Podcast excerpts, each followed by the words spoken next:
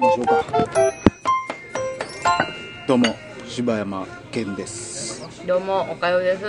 どうも鈴木です。ということで、はい。えー僕と鈴木さんの話が終わりまして、もはい。う気楽。ねえほんまに気楽。いいですね。もうあとは人の邪魔をするだけ。そうそうそうそう。いやそうそうそう。邪魔されてた。よいや本当にね。いやうん。ということでじゃあ、まあはい。い、よいよ、まあ、お母さんのはい。真打ち登場ですか。はい。真打ちなの？真打ち登場真打ちなんすか？本当に。岡山のリベンジが。ちょそれなんかハードル上げてくるんだけはほんまにやめてください。で私が見た映画は、はい。えーエルゴシーレ、えー死と乙女っていううん。映画ですね。あのあじゃあエゴン・シーレや。エゴン・シーレっていうあの天才画家さんの、えっと電気。どどこの映画なんこれってえっとねフランスなんかな？フランスやね。フランス語喋ったんだわでフランス人？エゴフランスンシーレは。人なんでしょうね、きっと。あえオーストリアって書いてるわ。え全然ちゃう。全然ちゃう。オーストリアって書いてるわ。うんオーストリアはい。映画はい。であのーえー、何？サブタイトルに「死と乙女」っていめうっちゃ意味深なでこれあの死と乙女っていうのは絵の名前か。そうです。あーなるほど。のさっきあのポスターの絵見せたじゃないですか。あであのこのはい。ポスターの上のこの絵の、えっとタイトルが「死と乙女」っていうタイトルなんですけど、言ったらじゃあそれの秘話みたいなこと？えーとまあそうですね。あのなぜ「死と乙女」っていうタイトルになったかっていうところが私もものすごいこう感銘受けたというか感動したところなんですけどであのさっきなんかこれはあの上司におすすめって言ったじゃないですか。はいはいはい。でそれなんでかって言ったら、あのーまあ私全然このエゴン・シーレさんのことは知らんまあ、から、全員知らんかったから。なあのまあそのエゴン・シーレさんにあんまりこう深入りもうん。せず見たんですけど、あのこれどんな映画かっていうとちなみにごめん女の人男の人？あ男男の人です。男の人。あのエゴン・シーレっていうその男の人えーのうん。まあ言ったら恋愛映画最後は死と乙女書くのに？はい。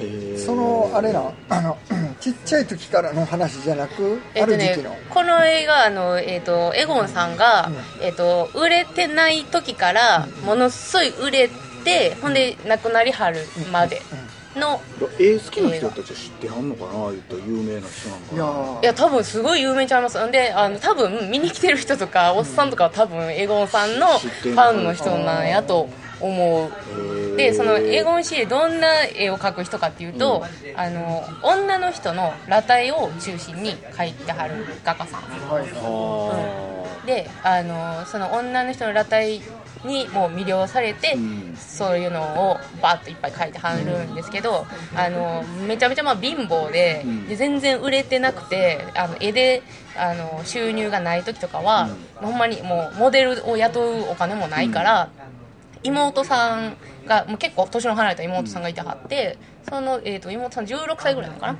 その最初は、えー、と妹さんを脱がして妹さんの、まあ、裸体を描いてはったりとかしたりとかしてて、であーの今のところ男性におすすめですけどね。あ これねだから言ったらねあの裸体超出てきますから 芸術としてね。芸術としてね。でもそんなんも楽しめたりしますよ、であのー妹さんはちょっとエゴンあ兄貴ですよね、うん。にちょっとまあ恋心をえ？抱いてるんですよ、まず。マジで？うん。でその恋心を抱いてるのもエゴンさん知ってて、うわうわそんなやつに脱がしてんの？そう。でまあでもあの他にまあ雇う人もいてないから、まあ言ったらそれをまあちょっと利用してうわうわうわうわこうしてるんですよね。えそれ血つながってる？血はつながってますね。えそうそうほんであのでエゴンさんめちゃめちゃイケメンなんですよ。でめちゃめちゃイケメンかつイケメンやから、まあすげえ遊び人なんですよ。だからもうこういうなんかあのストリップみたいなあの酒場みたいなところよ誰がストリップ酒場で撮っとんねんこれ。こういうストリップみたいなあれやな。ハブに謝れよお前。ほんまやな。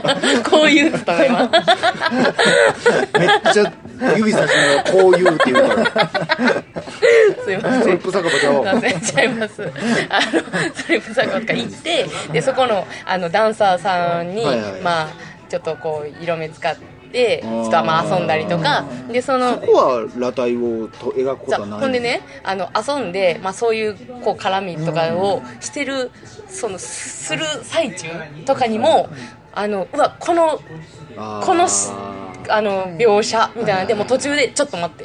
それ動かないで。みたいなんでもう急にその書き始めたり女の人の。もう性欲よりもそっちの方に、うん、ってなったりとかして、まあ、女の人。変態やなでも。まあ言ったら変態ですかね。でっていうもうもうそんなんもずーっとあの重ねててでだんだんちょっとずつちょっとずつあのこう良さとかがうん。世間に知れてって、ちょっとずつ有名になってきてる時に、あのえっ、とねで妹さんはあのお兄ちゃん好きやんか、でだから妹はずっとお兄ちゃんについていきたいねんけど、もうそうやって遊び人やから、あのもういいわってなって家で、もう私家出るわっつって、うん。家出たらあのその時にお兄ちゃんもちょっと妹に依存してるところがあったから、なんかものすごくおなんか切れてでもうすごい今以上に遊びになってまうねん。あすぐー。お荒れてまうねちょっと悪い方向に。そうそうそうあれでもう手でないしてるとあい、えーしててであのちょっと先輩の画家さんに会う機会があってでその画家さんがモデルに使ってた女の人がおんねんけどその人がなんかちょっと男っぽくてあんまりこうきすごい綺麗ではないけど、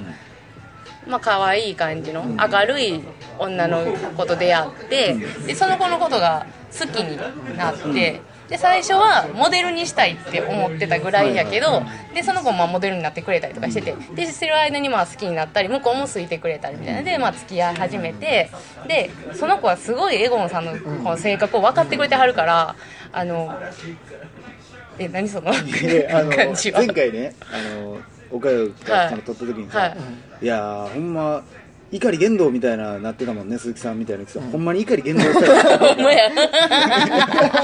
ほんまや。笑けていいと思うて。このこのこのスタイル。これはな、まあ、真剣に聞いていやわかりますわかります。今二人ともこんなんなってますから大丈夫かな？なんかリターンズしてんのかなと思って今終わなんねん。ほんでほんでごめんごめん。何やったっけ？えー、とほんで、まあ、愛し合ってでその人がすごいエゴンさんの性格をし分かってるから、あのすごい自由にさせてくれる女性やねん。だからエゴンさんも自由に絵を描けて、ん。もう全然その女の人の裸体を描いてても何にも、ん。その女の人が言うこともなくですごい支えてくれてて、でそのエゴンさんっていうのが、まあ、妹も描いてたからそうやけどちっちゃい子の裸体とかも描きはんねん、うん。であの幼え幼児愛幼児性愛者？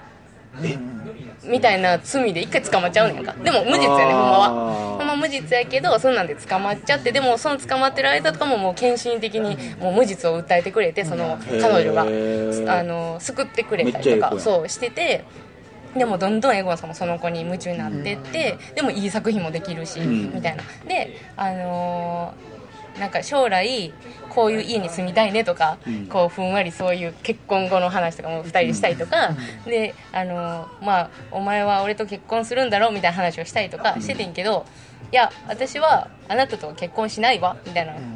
言い出すね、うん。でえお前俺のこと愛してんじゃねえのかみたいななるやん。だけどいや私は誰も愛しません、今後も一生誰も愛することはないです。みたいなそこで宣言すんねん。でも宣言したするけど、ずっとその関係はもう続いていくねんな。うん。で途中でエゴンさんが、えー、と戦争に行かないといけなくなるんですよ。であのー戦争に行くってなった時になんかねちょっと私もそのルールがちょっとよくわかんないんですけどなんかお嫁さんを、えー、ともらってたら多分何かが免除されて、うん。あのまあ、帰ってきやすくなるみたいなあのがまああって、うん。お嫁さんがじゃあいるってなっうん。エゴンさんになったけどその彼女は、ん。まあそうやって宣言されてるし、君は妻にはなる人じゃないってエゴンさんが思って、ほんまに向かいに住んでたちょっと仲良くしてる。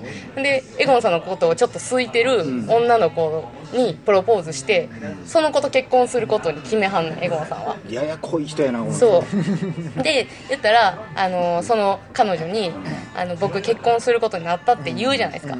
で言って報告したらあのその彼女はもう悲しい怒り狂ってしまってもうおしまいよってもう私はもうあなたから離れるみたいな感じでもう離れてきはんねん。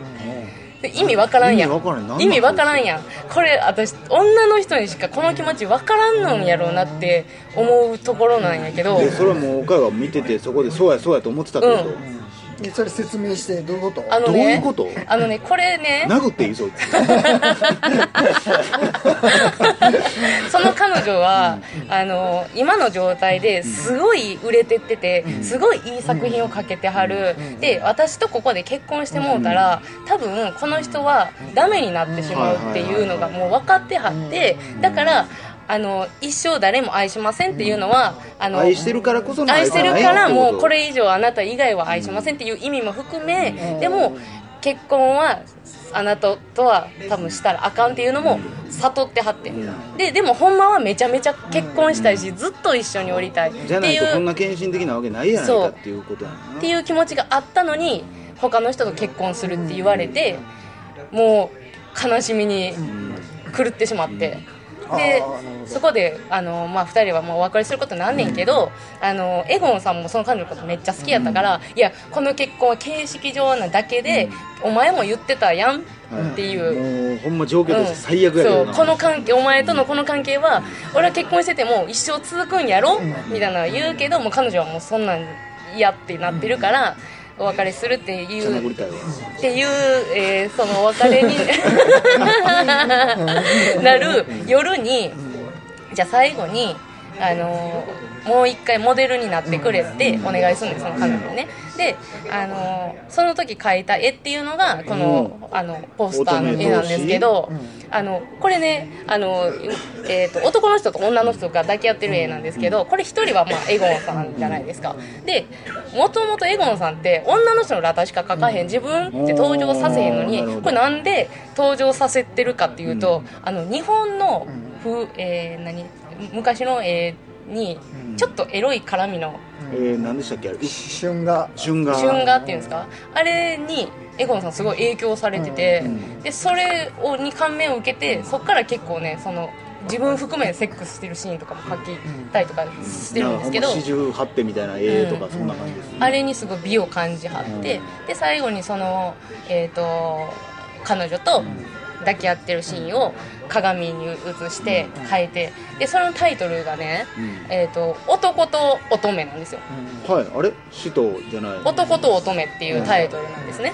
で、まあ、それを書いてでも別れるじゃないですか。で戦争行ってまあまあ結婚もしてて。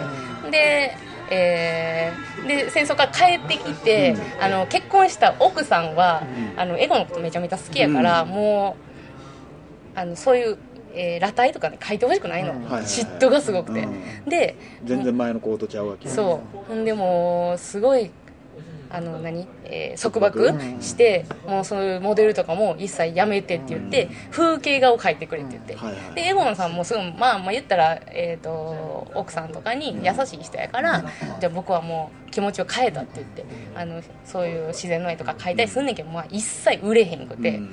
うんっていう時に奥さんと、まあ、ちょっとまあセックスするシーンがあって、でそこでもこう昔のエゴンのこう、ね、あの才能が蘇って、うん。あ今やちょっと待って書くみたいなので書いたらまあ醜い絵やって、全然こう価値にもならん。で奥さんがそれ見てすごい悲しがって、これは世に出さんといてくれみたいな。こんな私がこんなにこうね、こう周知に満ちた絵なんかみたいな。なそれそれがその絵ってこと？うん。その絵でみたいですね。でもどうその言ったら醜いってどういうこと？いやなんかもうね私その何も知らん私から見てもえっていうなんか汚いほんまに美っていうよりなんかなんやろやらしい絵。下品な。下品な絵みたいになっててもうエゴンの良さがどんどんどんどん崩れてって。でその頃あのそのもともと彼女は何してるかっていうと、あの戦地で看護婦してはんねんか、はいはい。でそれなんでかって言ったら戦争行ったからエゴンがうん。会えるんじゃないかって言って向こうで。なんやねんそいつ腹立つわって言ってお前のせいやんけど 彼女はまあやってはって、であのそんなこんなんしてて、うん。でもうあのエゴンがそんな絵の才能がどんどんどんどんあの価値がなくなっていってるのも自分でもイライラして、もう爆発していやもう俺は俺のままでいくって言って、もうまたこう裸体とか描き始めはんねん、であのそんなこんなんしてて、えー個展みたいなのが、うん。えー開けるようになって、うん。であの結構大きめのうん。ちゃんとした個展を開きはってでそのメインの絵がさっきのその彼女と抱き合ってる絵を、まあ、一番ビッグな感じでえバン。彼女ってどあのいえっと男と乙女の？あそうそう男と乙女の絵を、まあ、バンとうんメインにして個展を開きはって、ですごい大盛況で。うんであの自分でもこう感心して自分の絵を見てる時に、あのなんか速達みたいなのが届いて、彼女がうん。なんか疫病かなんかにかかって、うんあの戦地ではい。亡くなりましたっうんていう知らせやね、ってなった時なった瞬間にそのエゴンさんは控室に戻って、まあ、ずっと部屋にこもってはんねん。で妹さんがその個展を開いたっていうのをお祝いに来てはって、であのエゴンにちょっと一言お祝い言いたいからって言って控室に通してもらったんやんか、うん。またエゴンさんはあのなんか本にい一個一個なんか書いてはんねやんか、でなんかパッと見たらサイン書いてはんのかなみたいな感じやねんけど覗き込んだらその一個一個「男と乙女」っていうタイトルの男をパッて消してうん「死と乙女」って全部書き直してて、何かって言ったらあのその彼女一番愛してた彼女が死んだイコールもう僕も死んだと同じ気持ち。っうんていう意味。で「死と乙女」っていうタイトルができて。えアートやな。アートでしょ。そんでその28歳で死んだという、うん、あそれはね普通にね病気で死にはってそのシーンまで一応あるんです一応まあある死ぬシーンまである。あの最初映画の最初でもう病気になっててあのみたいなとこから始まって。でだからエゴンさん言ったらあの妹さんもあの、まあ、どっか行っ行って結婚しちゃって。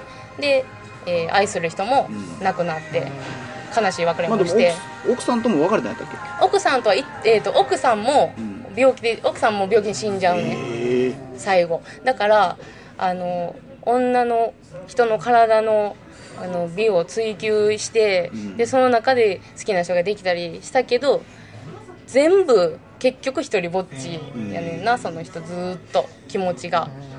っていうのも込みで多分「死と乙女」っていうタイトルに変えはったんちゃうかなって思って。そのでも言ってたその女の人におすすめする理由っていうのは何なのおすすめっていうかもうその好きな人があのうまくいくんだったら自分を犠牲にするっていう気持ちって多分恋愛したことがある女子やったら誰しもこれ思う感情やと思うんですよね。だからそこが共感できる部分もあるしでその結婚した奥さんの気持ちもものすごくわかるあやん。そうなんや。だけどやっぱり人他の女の人の体なんか見てほしくないあし絵の才能はあるんやから。見に行った女子気狂うんじゃん。いやもうイライラはするやろね。誰にもなりきられへんよ。うん。だからね絵の才能あるんやから風景が描いたらいいやんっていう奥さんもわかるし私だけを見てみたいじゃないじゃないけどなんかそんなんでねすごいね。結構しゃべあってたの。結構喋った。うんそんなんでねうん。あのー意外や意外。なんかこうエゴン・シーレの列伝じゃなくなんか女恋愛側の目線ですごい見れてよかったですね。えー。はい。でもなんかな題名をはい。なんとかの画家とかにした方が俺やったら見に行くおーわかりなああ名前ですもんちょねっとタイトルあちょっとねいやでも知ってる人用みたいな感じだと思うんですよね。確かに。知ってる人からしたらエゴン・シュレのああ死の人のってなるんやろうけど。ほんでし死と乙女やった、うんうんうん。死と乙女っていうのも画家って聞いたからあ作品名やろなって想像つくけど、うんうんうん。なんかちょっとねよなんか確かになんかもうちょっとうんタイトルなんとかしたらもっと人入るんちゃうかなとか思う映画うん。そうそうそうでしたね。もうなんやったら僕エゴンの方がいいと思いますけど。エコン名画の秘密の方がいいと思います。いやなんか立ち臭いな。ということではい、うん以上柴山健でした、はいおかよでした。次でした